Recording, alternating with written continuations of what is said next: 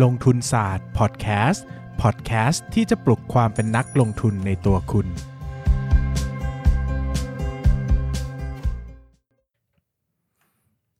สวัสดีครับ ยินดีต้อนรับเข้าสู่รายการ Untitled Case เรื่องลี้ลับสับประหลาดสิ่งมหัศจรรย์อะไรเพราะว่าท่องสิ เรื่องลี้ลับสัตว์ประหลาดฆาตกรรม อะไรนะเอ่ออะไรนะกลัวกับเรื่องราวสาเหตุที่หาสาเหตุไม่ได้ไม่ได้เออเออที่น่ากลัวกว่าฟิกชันไปฟังของเขาจนจะท่องได้แล้วเนี่ยโคตรชอบเลยเอาเอาไว้เอาเอาพล็อดไว้แต่งนิยายสืบสวนเออเอออยากนะฮะโคปะ อยากโคไหมอยากโคแบบเรื่องลี้ลับในตลาดหุ้นไทยยศยศเออเออแล้วขอเอาโคไหมไปขอแซลมอนไหมเออไปขอสมอนว่าพี่โจเออเราแล้วจะเอาคอนเทนต์อะไรมาลงเนี่ยให้เขามาเล่าเรื่องผีในรายการเราเนี่ยนะจะมีคนฟังว่าว่าเล่าเรื่องฆาตกรรมเกี่ยวบเรื่องการไงเงินเออ มันจะมีฆาตกรรมไหม มียิงกันตายไหมจากการมีแบบมีเออเฮ้ยมันน่าจะมีแบบนมีมันมีเคสเลือดข้นคนจางอะไรอย่างงี้ไงแบบ เอ้ยเออเออเออฆ่ากันเพราะเรื่องเงิน เออเอออะไว้เสนอนะนะครับพี่โจ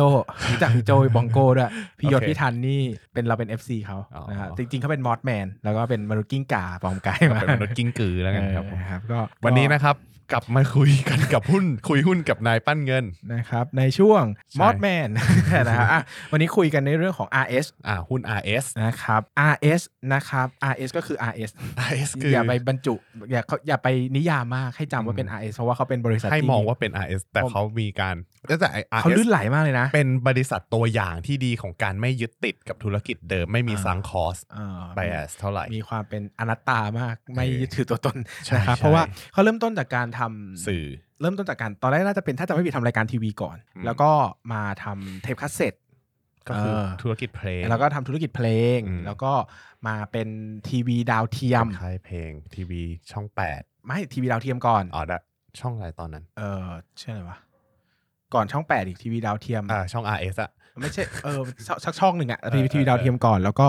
มาเป็นช่องแปดอืมนะครับ แล้วก็มาทำพาดิณิชย์ดิจิตอลอะช่องแปด เออมาทำทีวีดิจิตอลแล้วก็มาทำ commerce นะ commerce ก็เป็นธุรกิจที่หลายอย่างนะครับอืมเขาดีเขา define หรือจำกัดตัวเองว่าไม่ได้เป็นธุรกิจสื่อครับแต่เป็นธุรกิจ marketing การตลาดอ่าคือสื่อสารการตลาดกับลูกค้านั่นเองนะครับคือเขาก็จะมีทั้งการตลาดที่เป็นเรื่องของถือช่องทางการตลาดในมืออืมหลักๆก็จะมีเอ่อตัวของช่อง 8 ทีวีดิจิตอลช่องทีวีแปดช่อง8ทีวีดาวเทียม ทีวีดาวเทียมนะครับ แล้วก็อีกสี่มีช่อง Coolism Coolism นี่เป็นรายการวิทยุรายการวิทยุที่ Cool Fahrenheit อะไรพวกนี้ ถ้าเอาเขาเรียกว่าอะไรนะ ถ้าเอาเรตติ้งคนเมืองคืออันดับหนึ่งเฮ้ยใช่ใช่ใช่อ่าเพราะว่า Cool Fahrenheit เพราะว่าถ้าเปิดฟังพวกวิทยุไม่ไม่ได้เปิดจาก Spotify ผมก็จะอ่าฟัง Cool เออนะแล้วก็จะมีส่วนที่เป็น commerce ตอนนี้เขาอืมย้ายมาอยู่ commerce แล้ว เพราะว่าใช่รายได้ commerce เกิน 50%คำว่าย้ายนี่คือย้ายหมดอุตสาหกรรมของหุ้นอะเออย้ายหมดเลยจริงย้ายทั้งหมดมากมาอยู่ commerce นะครับก็มีเขาเรียกว่ากลุ่ม กลุ่มเขาเรียกว่าขายตรงอะเอาใช้คำว่าขายตรงได้ใช่เออขายตรงแบบมีทั้งแบบ single layer อ่ากักับ multi layer ครับคือ single layer ก็มีก็คือขายตรงแบบขายผ่านหน้าจอโทรทัศน์อืมขายผ่านไลน์ผ่านก็คือขาย โทรศัพท์คุณดูช่องอะไรอยู่เนี่ยแหละอ่าแล้วมีแล้วก็จะมีการ tie-in สินค้าเออเออช่วงนู่นนี่นั่นสัมภาษณ์สัมภาษณ์มาเอาขายของเหรอเอออย่างเงี้ยเออที่คุณเจอกันอะนะก็ช่องแปดก็เป็นคนริเริ่ม แล้วก็ครับทำจนแบบโอ้โหร่ำรวยนะ เป็นผู้นำเลยนะเป็นผู้นำถือว่ในเป็ตลาดผู้ำนี้เลยนะครับแล้วกลายเป็นว่าเราจะเห็นว่าตอนแรกคนอื่นไม่ทำนะกลายเป็นว่าสักพักช่องนู้นช่องนี้ไม่ทำกันเต็มไปหมดเลยอย่าง Workpoint เราก็จะเห็นมาขายครีมมี RS Mall แล้วอ่าตอนนี้เป็น RS Mall นะครับครับก็เราก็จะมีธุรกิจอีกส่วนหนึ่งก็เป็นธุรกิจเพลงครับอ่าก็ยังมีเขาก็จะมีแบรนด์หนึ่งเลยคือเขามีลิขสิทธิ์เพลงของเก่าจำนวนมากที่เป็นยุครุ่งเรืองของ RS โอ้ใช่ใช่โอ้แต่ก่อน RS Grammy นี่เขาเป็นแบบ คือมันมันมันจะมาพร้อมกันบิ๊กมากเลยแต่ว่ามันจะมาแบบอะสมมติช่วงนี้แกรมมี่ฮิตอ่าช่วงนี้ RS hit คือผลัดกันอย่างนี้อ่ามันถือว่าก็จะเป็นมีคู่แข่ง big big ในอ่าวงการเพลงสมัยก่อน สนุกเนอะสนุกสมัยแต่เดี๋ยวนี้ก่อมัน fragment อะตั้งแต่ยุค 90 จนถึงยุค 20 2000น่ะใช่แล้วก็พอตลาด เพลงเริ่มซบเซาลงจากการเจอแผ่นผีซีดีเถื่อนอะไรพวกเนี้ยอืมแล้วเขาก็ก็การเข้ามาของพวกอ่าสตรีมมิ่งเออก็กลายเป็นว่าก็เบาลงแล้วก็ใช่ตลาดเพลงก็ fragment ไปเลยกลายเป็นว่าคนใช่ก็ทำเพลงกันเองใช่อ่าแล้วใครดังใครเพอก็ระเบิดไปเลย ก็ได้มีอืมอีเวนต์อะไรออกไป ก็ธุรกิจเพลงก็ไม่ได้ไม่ได้ไม่ได้ favorable เหมือนเก่า ไม่ได้แบบแต่ก่อนใครทำเพลงนี่คือผูกขาดมากเลยนะ เพราะว่าใช่มันมีคนทำเพลงอยู่ได้ไม่อยู่ได้ไม่กี่เจ้าไงสมมติคุณเป็นเจ้าเล็กอะคุณจะส่งเพลงไปอ่า วิทยุอาจจะไม่เปิดให้คุณก็ได้คือะไรเงี้ยเจ้าถ้าเจ้าเล็กก็ต้องเป็นเจ้าที่ niche แล้วก็มีคาแรคเตอร์ชัดอย่างอ่า Bakery Music เออโซนี่ต้องชัดเจนมากเพราะว่า อันนั้นก็ถือว่าถือว่าใหญ่ระดับหนึ่งนะสำหรับใช่สำหรับยุคนั้น เพราะว่าเออแต่ก่อนนั้นค่ายเล็กๆ ก็จะถูกเทคเข้ามาหมดแหละอืมก็จะมาถือร่วมทุนกับค่ายใหญ่เนี่ยแหละอะไรใช่อย่างเงี้ยนะครับ มันก็กลายเป็นว่าความเสน่ห์ของเพลงมันก็อยู่กันคนละรูปแบบไปนะครับเอสนี่สมัยก่อนนี่ทันใครบ้าง โอ้ผมผมทันแรก ๆ เลยก็พวก D2B เออ D2B ทัน D D2B นี่ป .6 D2B นี่โคตรปรากฏการณ์เลยนะ คือแบบตอนนั้นแม่งแบบอารมณ์แบบ F4 เลยอะเออคืตอนนั้นแบบตอนนั้นผมไม่รู้ว่ามันคือปรากฏการณ์โหแต่แบบแต่ไปที่ไหนก็ได้ยินเพลงของ D2B นะ สุดๆอะเออเออแบบสุดโห ไม่ต้องมาเจอได้ไหม คนใจอ่อนเนี่ยอ๋อเออใช่ใช่ไหม ใช่ใช่เพราะฉันมันคนซ่าก็แบบใจอ่อสั่นๆ เดี๋ยวเอาเพลงดังๆสิวะเออเออเออแต่เพลก็งอันนั้นเพลงเปิดเนี่ยซ่าอ่าสั่ก็นมีเหตุการณ์ที่เราทราบกันดีนะครับ ก็ทำครัให้บผมชะงักไปไม่รู้ว่าถ้าไม่เกิดเหตุการณ์นั้นขึ้นจะมาได้ไกลขนาดไหนนะๆอืมันอาจจะเป็นตัวเขย่าวงการทีป๊อปประเทศไทยก็ได้นะใช่เพราะว่าถ้าเอาผมว่าถ้าเอา T-pop ประเทศไทยที่ประสบความสำเร็จที่สุดในยุคนั้น ไม่ต้องในยุคนั้น ผมว่าในยุคไหนก็ตามผมให้ D2B นะอ๋อยุคนี้เรามีใครอะ มี Nine by Nine มี Trinity ก็ก็ไม่ได้ผมว่ามันไม่ได้เปรี้ยงขนาดคือแบบด้วยความเป็นสื่อเดี๋ยวนี้มัน niche ยุคนั้นกับสื่อยุคเนี้ยเออสื่อยุคนั้นเออมันครองมากใช่แต่สื่อยุคนี้มันมัน niche มันมากมีทางเลือกให้จนแบบคนมันมีทางเลือกเยอะว่าเราดูเกาหลีได้ง่ายๆใช่ไงแต่ยุคนั้นมันแบบโอ้โห D2B มันแบบเออครองประเทศมากผมแบบสุดๆเนาะใช่ไม่แต่ก็อย่างที่เราทราบกันดีนะครับ ก็เป็นสิ่งที่อาจเหจะตุหกาลีรกณ์ความสูญเสียเอนั่อนแหหละลีกเลี่ยงไม่ได้เนาะอะกลับมาที่ RS ต่อนะครับ เราเลิกคุยเรื่อง D2B แป๊บหนึ่งนะฮะครับนะครับ ก็ธุรกิจตอนนี้นะครับก็จะมีธุรกิจพาณิชย์อืม นะอืมธุรกิจสื่อแล้วก็ธุรกิจเพลงและอื่น ๆ นะครับ ตอนเนี้ยเอาปี 62 นะพาณิชย์อยู่ที่สัดส่วน 56%นะครับ แล้วก็สื่ออยู่ที่ 30%ครับเพลงและอื่นๆอยู่ที่ 14%นะครับ พาณิชย์หลักๆ เนี่ยเขาก็จะมีธุรกิจ RS Mall นะครับ แล้วก็บริษัท Lifestar นะครับ Lifestar นี่เหมือนขายขายเครือข่ายปะ ขายเครือข่ายด้วย แล้วก็ขายผ่านช่องทางนี้ด้วยเออช่องทางด้วยนะครับ คือสรุปง่ายเอาคิดอย่างนี้ว่าเขามีช่องทางการขายหลักๆ คือ1ทีวีทีวีสองเอ่อวิทยุ3ทีวีดาวเทียมอ่า4 LINE ad ครับอ่าห้าโทรศัพท์อ่าก็คือแล้วก็ e-commerce 6ก็คือธุรกิจธุรกิจเครือข่ายก็คืออมแบบเหมือนอารมณ์แบบ เอ่อใช้เฮอร์บาไลฟ์คนอะไรพวกนั้ใช้คนนอ่าไปขายขายอะไรอะไรอย่างนั้นเลยนะครับ แล้วก็สินค้าหลักของเขาจะมีอยู่ 2 กลุ่ม ก็คือกลุ่มที่เป็น OEM กับกลุ่มที่อืมเป็นแบรนด์ตัวเองอ่าฮะนะแบรนด์ตัวเองที่เขาดังมากๆนะครับ แล้วก็เป็นตัวที่แบบจุดระเบิดเลยนะ ก็คือตัวมาตัวมาจิมาจีกับ Revive Revive ขายดีมาก เพราะว่าเป็นเป็นไอพวกดูเอาไว้ดูแล เส้นผมอ่าอ่าผู้ชายโอ้โหก็จะแบบเซรั่มเลยโอ้โหแบบโอ้โหไม่ต้องคิดถึงสภาพกำไรผู้อะที่มีผมกลอสน้อย นี่ประมาณสัก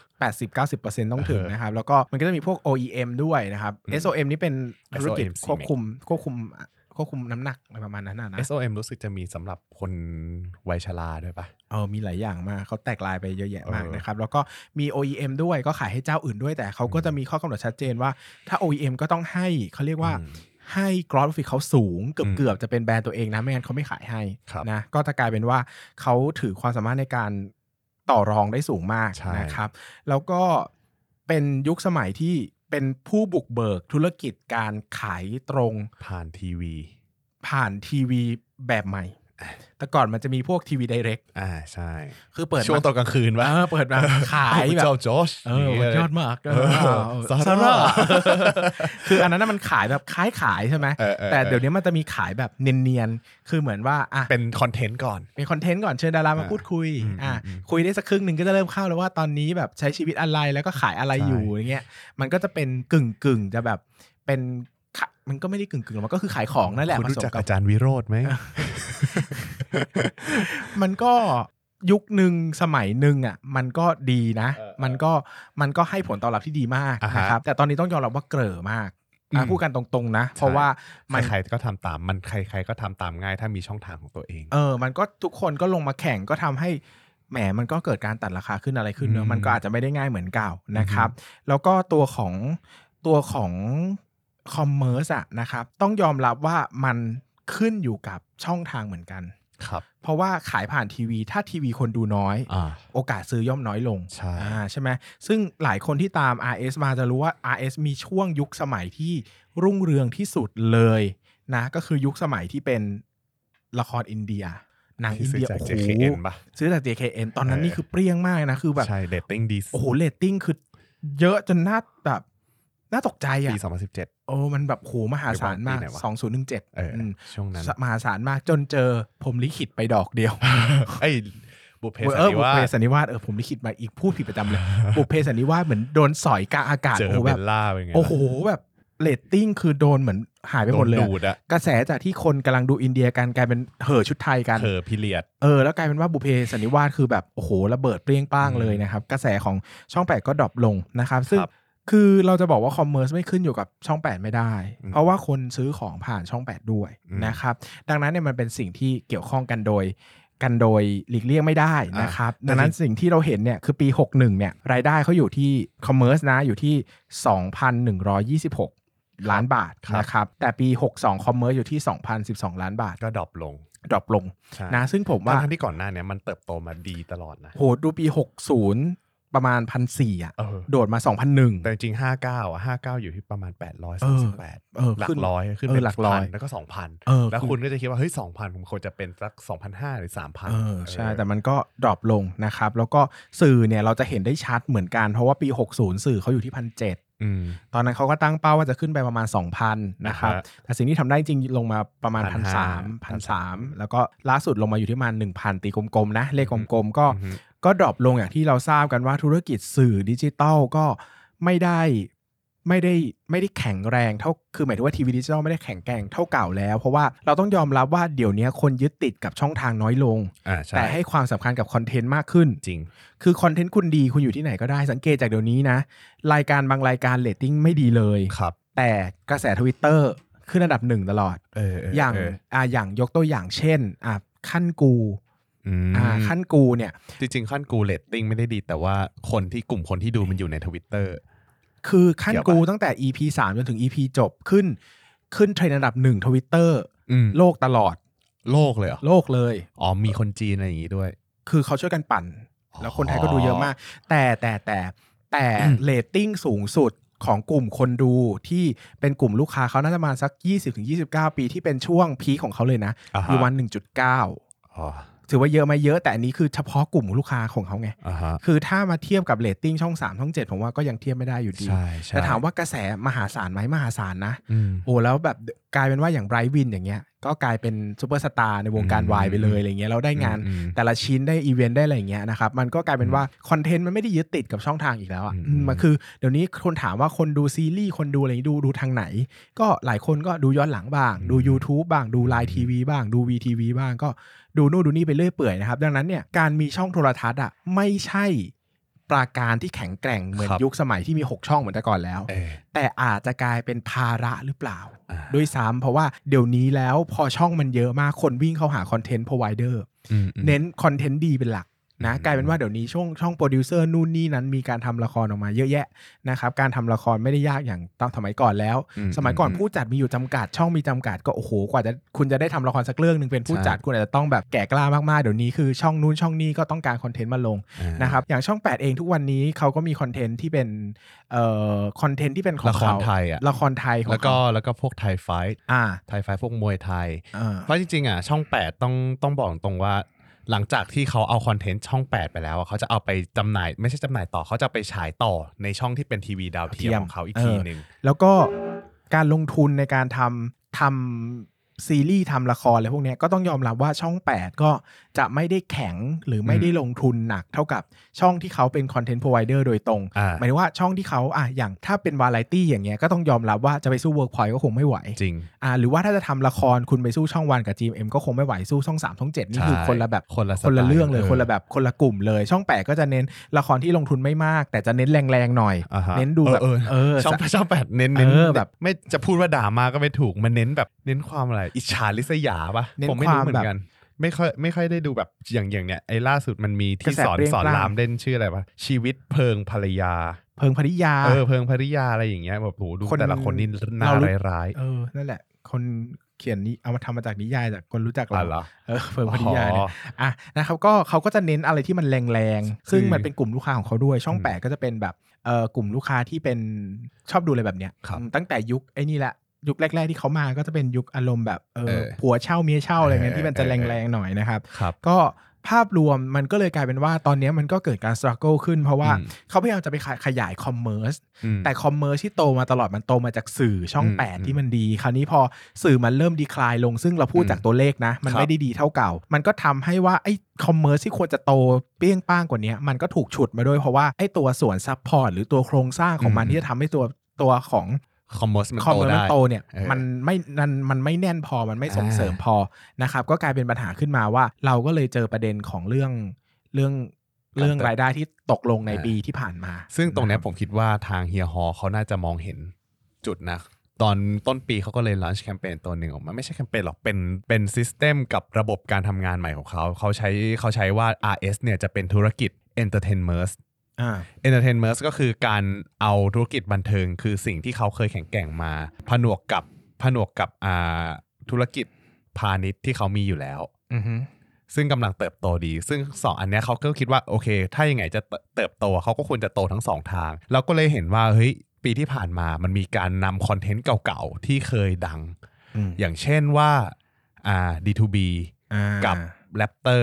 อ่ากับ Raptor อ่า Raptor ก็คือเขาเอามาทำคอนเสิร์ตใหม่แล้วบัตรขายดีมาก ใช่เอออันเนี้ยเป็นเป็นเป็นกลุ่มเป็นกลุ่มที่แบบบัตรขายดีมาก ดังนั้นเขาก็คงเห็นแล้วแหละว่าเฮ้ยเขาเคยมีจุดแข็งมากไอซ์เป็นคนที่ห่วงลิขสิทธิ์ช่วงนั้นจริงมาก เขาจะไม่ให้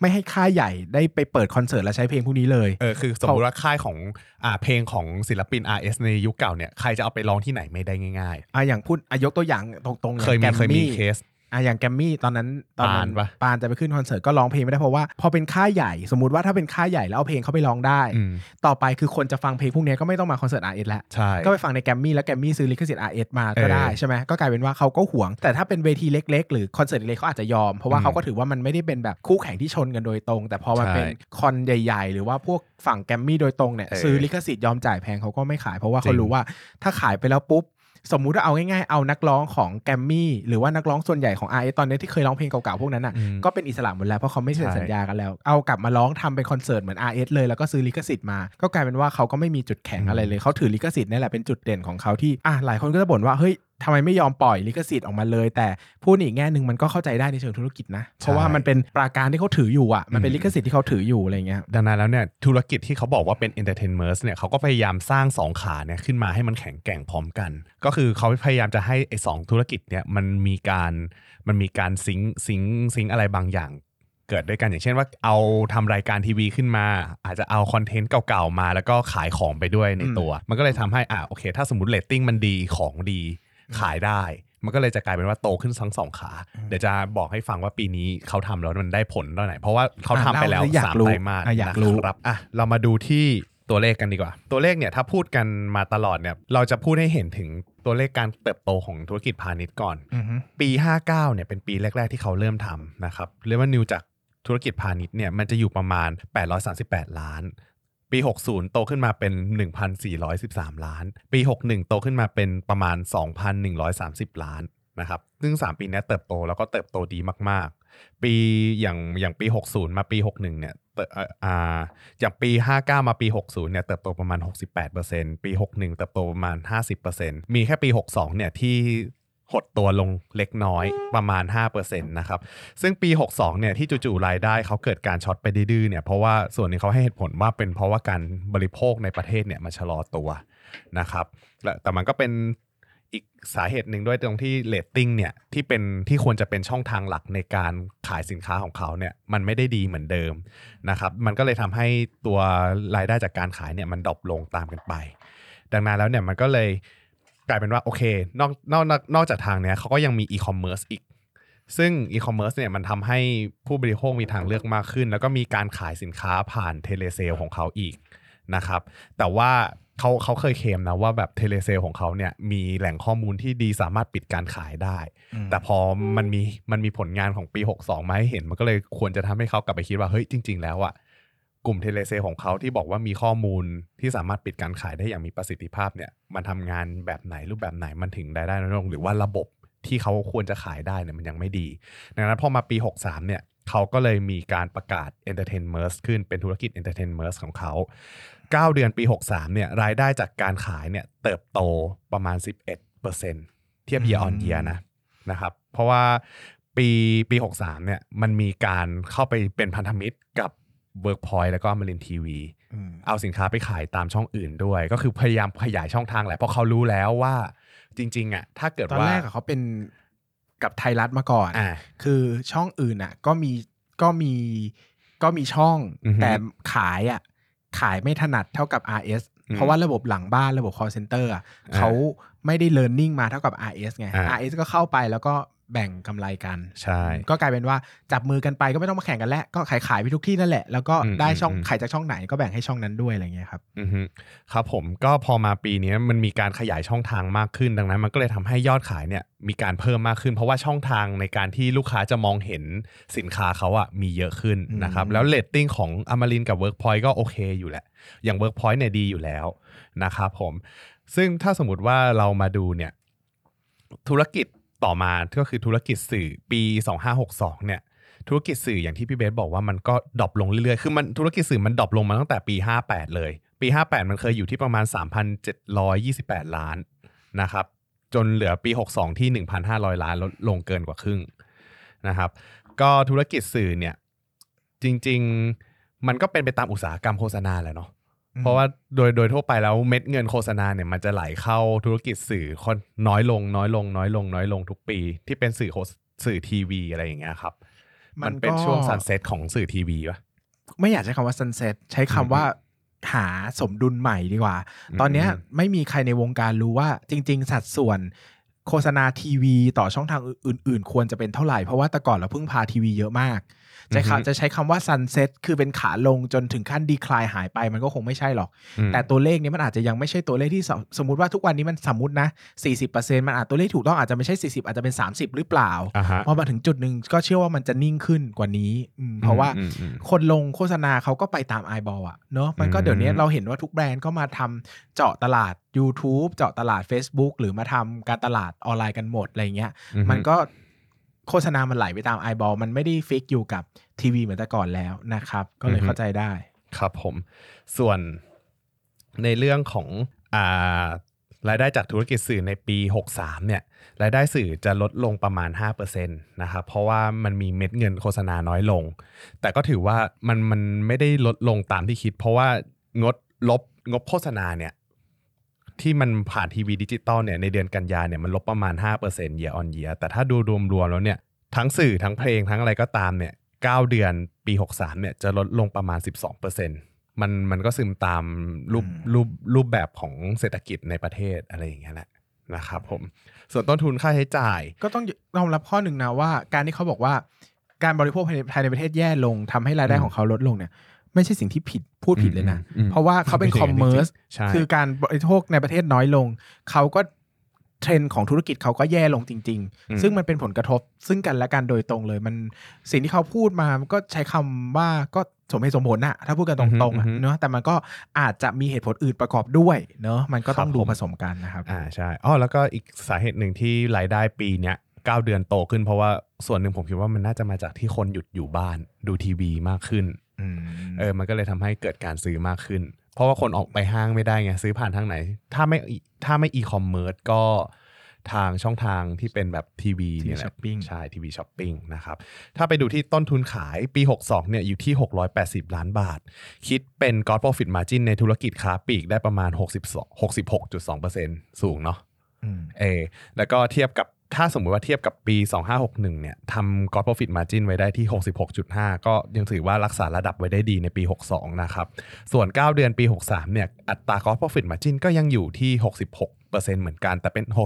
66.7 นะครับ ลดลงเล็กน้อยจากปี 62 ที่ประมาณ 66.9 ก็ตัวเลข 66 เนี่ยก็ยังถือว่ารักษาระดับไว้ได้ดีเหมือนเดิม นะครับอาจจะด้วยเรื่องส่วนหนึ่งเนี่ยอาจจะด้วยเรื่องโปรดักที่เปลี่ยนแปลงไปในแต่ละช่วงมันก็เลยทำให้ไอตัวจุดข้างหลังเนี่ยมันต่างกันเล็กน้อยในแต่ละปีนะครับส่วนต้นทุนของธุรกิจบริการปี 62เนี่ยอยู่ที่ประมาณ 16%ทั้งโฆษณาแล้วก็ทั้งธุรกิจเพลงเลยนะ ส่วนปีส่วน 9 เดือนปี 63เนี่ยอยู่ที่ 30%อันนี้คือเทียบเป็นต้นทุนต่อเซลล์เอ้ต้นทุนต่อธุรกิจ ต้นทุนต่อรายได้ของธุรกิจบริการนะอือฮึจะอยู่ที่ประมาณ 30%ถือว่าปีเนี้ยดูดีขึ้น เพราะว่าส่วนหนึ่งก็คือมันมีเรื่องของแผนการ entertainment ที่พยายามใช้สื่อสะใช้สื่อมาสร้างคอนเทนต์มากขึ้น ในขณะที่แบบคือเหมือนกับว่า ต้นทุนในการเช่าต้นทุนในการใช้ใช้ช่องของเขาอย่างเงี้ยครับมันยังเท่าเดิมแต่เขาสามารถผลิตสื่อได้มากขึ้นอะไรเงี้ยมันก็เลยทำให้ต้นทุนตรงเนี้ยมันลดลงอืมคือ คือต่อให้รายได้มันไม่ได้โต แต่ว่าเขาสามารถใช้ต้นทุนได้คุ้มขึ้นอะไรอย่างเงี้ยอืมมันก็ดูทำให้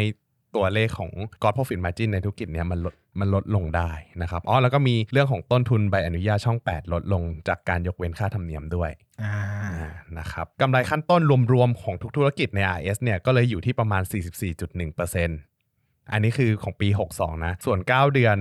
9 เดือนของปี 63 เนี่ยอยู่ที่ 53.34%เพราะอะไรเพราะว่า ตัว commerce อะ commerce มันรักษาระดับได้เท่าเดิม แต่ว่าธุรกิจสื่ออะมันทำ gross profit margin ได้ดีขึ้นอ่าได้ดีขึ้นเยอะเลย ก็เลยมันก็มันก็เลยทำให้มันขยับจาก 44 เนี่ยขึ้นมาอยู่ที่ 53.34%นะครับ โอเค SG&A ของ RS ปี 2562 เนี่ยอยู่ที่ประมาณ 1,000 ล้านบาท ถ้าคิดเป็น SG&A to sale นะครับ ก็อยู่ที่ 30%ส่วนใหญ่น่าจะเป็นเรื่องของระบบการขาย ระบบหลังบ้านอย่างเทเลเซลอะไรพวกนี้ซึ่งสัดส่วนเนี้ยมันเยอะขึ้นเมื่อเทียบกับปี 2561 เพราะทาง RS เขาน่าจะพยายามขยายช่องทางนี้ให้มากขึ้น มันก็เลยมีการลงทุนแล้วก็มีค่าใช้จ่ายที่เป็น Fixed Cost ตรงนี้มากขึ้น ในส่วนของ SG&A นะครับ ถ้าเทียบเป็นถ้าดูถ้าดูที่ 9 เดือนปี 63 เนี่ยค่าใช้จ่าย SG&A ตัวนี้มันจะอยู่ที่ 33%ซึ่งก็เพิ่มขึ้นอีก เพราะว่าเขามีการลงทุนสร้างระบบ Entertainment อย่างที่เขาบอกนะครับ เพื่อต้องการสร้างยอดขายให้มากขึ้น ซึ่งไอไอระบบหลังบ้านตัวนี้เห็นเห็นเขาถ้าลองไปฟังออฟเดย์หรือว่าลองไปดูดูที่ผู้บริหารพูดเนี่ยมันก็จะเห็นว่าเฮ้ยเออมันมีการซิงค์มันมีการซิงค์กันว่าตรงนี้มันมันต้องใช้อะไรยังไง มันต้องสร้างธุรกิจรูปแบบยังไงอะไรเงี้ยมันต้องสร้างการขายยังไง ก็ลองไปดูเอาเอง นะครับ แต่ว่าตรงนี้เขาลงทุนนะเขามีการจ้างคนเก่งๆ มาเยอะเลย ในการลงทีมตรงนี้นะครับ Net Profit เนี่ยทำปี 62เนี่ยทำได้ที่ 363 ล้านบาท คิดเป็น Net Profit Margin ประมาณ 10%ถ้าเทียบกันเนี่ยบรรทัดสุดท้ายของปี 62 กับ 61เนี่ยมันจะลดลงไป 30%นะครับแต่ถ้าดูดีๆแล้วเนี่ยปี 61อะมันมีรายได้พิเศษก่อนหักภาษีเกี่ยวกับพวกค่าธรรมเนียมใบอนุญาต ประมาณ 90 95 ล้านบาท ถ้าตัดบรรทัดนี้ออกอะ่ะกำไรสุทธิจริง ๆ นะ มันจะลดจากปี 2561 ปี 62อะลดจาก 2561 ประมาณ 17.5%อยู่ดี มันมันก็อ่ามัมันก็ยังถือว่าเยอะแหละเกือบ20%ที่หายไปอืมนะครับส่วน 9 เดือนปี 63 เนี่ย มีกำไรเติบโตประมาณ 42.6%อืมเพราะว่ามันมีลดค่าใช้จ่ายทางการเงินได้เยอะด้วยอ่านะครับคิดเป็น net profit margin ใน 9 เดือนปี 63 เนี่ย ได้ที่ 15.45%อืมอันนี้คือ net profit นะครับผมก็ไอธุรกิจ entertainment ผมก็ไม่รู้ว่ามันเข้ามาเข้ามาแล้วเนี่ยคือมันช่วยให้ยอดขายโต แต่ว่ายอดขายโตเพราะว่าระบบหรือว่ายอดขายโต เพราะว่าโรคระบาดหรือว่ายอดขายโตเพราะอะไรกันแน่อ่านนะครับ ส่ส่ววนนคงต้องไปดู ใช่ ปีหน้าว่าอืมถ้าโรคระบาดดีขึ้นแล้วยังโตได้ต่อก็น่าจะมาจากการทำระบบของเขาแหละเพราะเหมือนเหมือนเขารู้ตัวแล้วก็ไปสร้างสองขาให้สองธุรกิจมันเกี่ยวข้องกันมากขึ้นอ่าแล้วก็แข็งแรงมากขึ้น ใช่ ส่วน Asset เนี่ยด้วยความเป็นธุรกิจสื่อกับค้าปลีกเนี่ยมันก็เลยมีรูปแบบของ Asset ที่ค่อนข้างผสมกัน ก็คือหลักๆ เลยธุรกิจสื่อมันจะมี intangible asset เยอะอ่าทั้งหมดเนี่ยมันประมาณ 1,200 ล้านบาท คิดเป็นประมาณ 30%เพิ่มขึ้นจากปลายปี 62 เยอะ เพราะว่าเน้นแพลตฟอร์ม Entertainment ก็เลยมีค่าลิขสิทธิ์เพิ่มขึ้น ค่าลิขสิทธิ์เพิ่มขึ้นเยอะจริงๆนะ เพราะว่าค่าคอนเทนต์ใหม่ๆ อะไรอย่างเงี้ยเขาเพิ่มขึ้นเยอะเลยนะครับแล้วก็ใบอนุญาตให้ใช้ความถี่คลื่นธุรกิจทีวีเนี่ยอยู่ที่ 616 ล้านบาทคิดเป็น 14%นะครับแล้วนอกนั้นก็จะมีพวกสัญญาเช่าที่ เป็นบันทึกตาม TFRS 16 มูลค่าประมาณ 467 ล้านบาทนะครับ อันนี้ก็อันนี้เป็นสินทรัพย์ของธุรกิจสื่อ คือสินทรัพย์ของธุรกิจสื่ออะมันค่อนข้างมีมูลค่าเยอะอืมแต่ส่วนใหญ่มันจะเป็นพวก intangible asset อ่านะครับ ส่วนมูลค่าของธุรกิจพาณิชย์เนี่ย พวกลูกหนี้การค้าอะไรเนี่ยอยู่ที่ประมาณ 590 ล้านบาท แล้วก็สินค้าคงเหลือเนี่ยอยู่ที่ 255 ล้านบาท คือมันก็มีเยอะแหละแต่มันก็ไม่ได้เยอะกับธุรกิจสื่ออยู่ดีอือฮึนะครับหนี้สินเนี่ยคิดเป็นรวมๆประมาณ 2,384 ล้านบาทส่วนใหญ่เป็นเจ้าหนี้การค้าไม่มีดอกเบี้ยประมาณ 966 ล้านบาทนะครับ ส่วนพวกเงินกู้ยืมอะไรอย่างเงี้ยจากสถาบันประมาณ 736 ล้านบาท คิดเป็นเกือบ 33%ของหนี้สินทั้งหมดอือฮึนะครับ DE ratio คิดออกมาอยู่ที่ 1.25 เท่า และ IBD per E อยู่ที่ 0.58 เท่า ก็ถือว่ามีหนี้แต่ก็ไม่ได้เยอะมาก นะครับอืมกระแสเงินสดแพทเทิร์นเป็นบวกลบลบบวกเนี่ยมันมาจากการดำเนินงานที่เขาขายของเป็นเงินสดซื้อของเป็นเครดิต แล้วก็มีค่าตัดจำหน่าย พวกสินทรัพย์ไร้ตัวตนเยอะนะครับอืมธุรกิจอ่าไม่ใช่กระแสเงินสดจากการลงทุนเนี่ยปีที่ผ่านมาเอาไปลงทุนกับการสร้างลิขสิทธิ์แล้วก็สร้างตึกใหม่ ไม่เคยไปเหมือนกันอาคารสำนักงานใหม่ของเขาแล้วก็ตัวสุดท้ายกระแสเงินสดจากการจัดหาเงินก็คือส่วนใหญ่จะมาจากการจ่ายปันผลแล้วก็จ่ายเงินกู้คืนอืมนะครับจ่ายคืนเงินกู้ ประมาณนี้ ประมาณนี้ครับนะครับ ฝากอะไรไว้ดี ก็เป็นธุรกิจที่เซ็กซี่ครับ ถ้าพูดถึงเรื่องความเซ็กซี่ที่สุดของธุรกิจนี้คือผู้บริหารเฮียฮอไม่ใช่ว่าเฮียฮอแต่งตัวเซ็กซี่ แต่เฮียฮอเป็นคนที่มีแนวคิดในการไม่หยุดโตนะครับอืมดังนั้นการ transformation ของเขามีความน่าสนใจเสมอใช่แล้วก็พิสูจน์ได้ชัดเจนว่าของจริงนะ เพราะว่าอืมเปลี่ยน RS จากบริษัทที่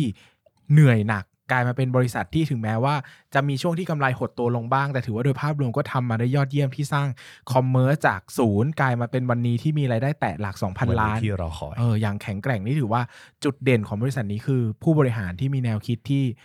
ยอดยอดยอดเยี่ยมนะครับอืมแต่อืมต้องบอกว่าเป็นผู้บริหารที่ยอดเยี่ยมใน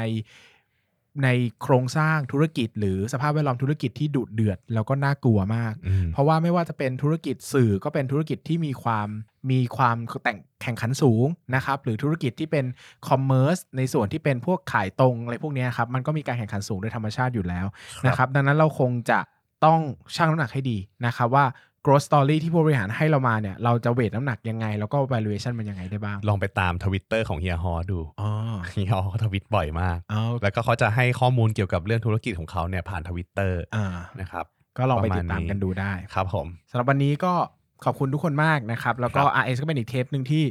สนุกเนาะในการอืมอืมในการรายการนั่งเล่าเรื่อ่าองนเล่าเรื่องเขาไปแบบโอ้ยมันมีอะไรมากมายใช่เพราะว่าเราโตมากับเต็มไปหมด RS อ่านะครับโตมากับ RS นี่ไอ้นี่เลยนะ Concept เขาอะคอนเซปต์เออเขาอันใหม่เลยนะ slogan โตมากับใช่ RS นะครับสำหรับวันนี้ก็ขอขอบคุณทุกคนมากนะครับแล้วครับเราก็โตไปกับ RS ด้วยกันครับนะครับแล้วเราสำหจะบโตไปกับธุรกิจแบบใหม่ของ RS นั่นแหละนะครับสำหรับวันนี้สวัสดีครับเจอกันครับ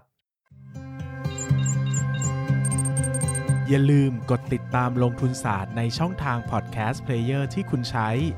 แล้วกลับมาปลุกความเป็นนักลงทุนกันใหม่ในลงทุนศาสตร์พอดแคสต์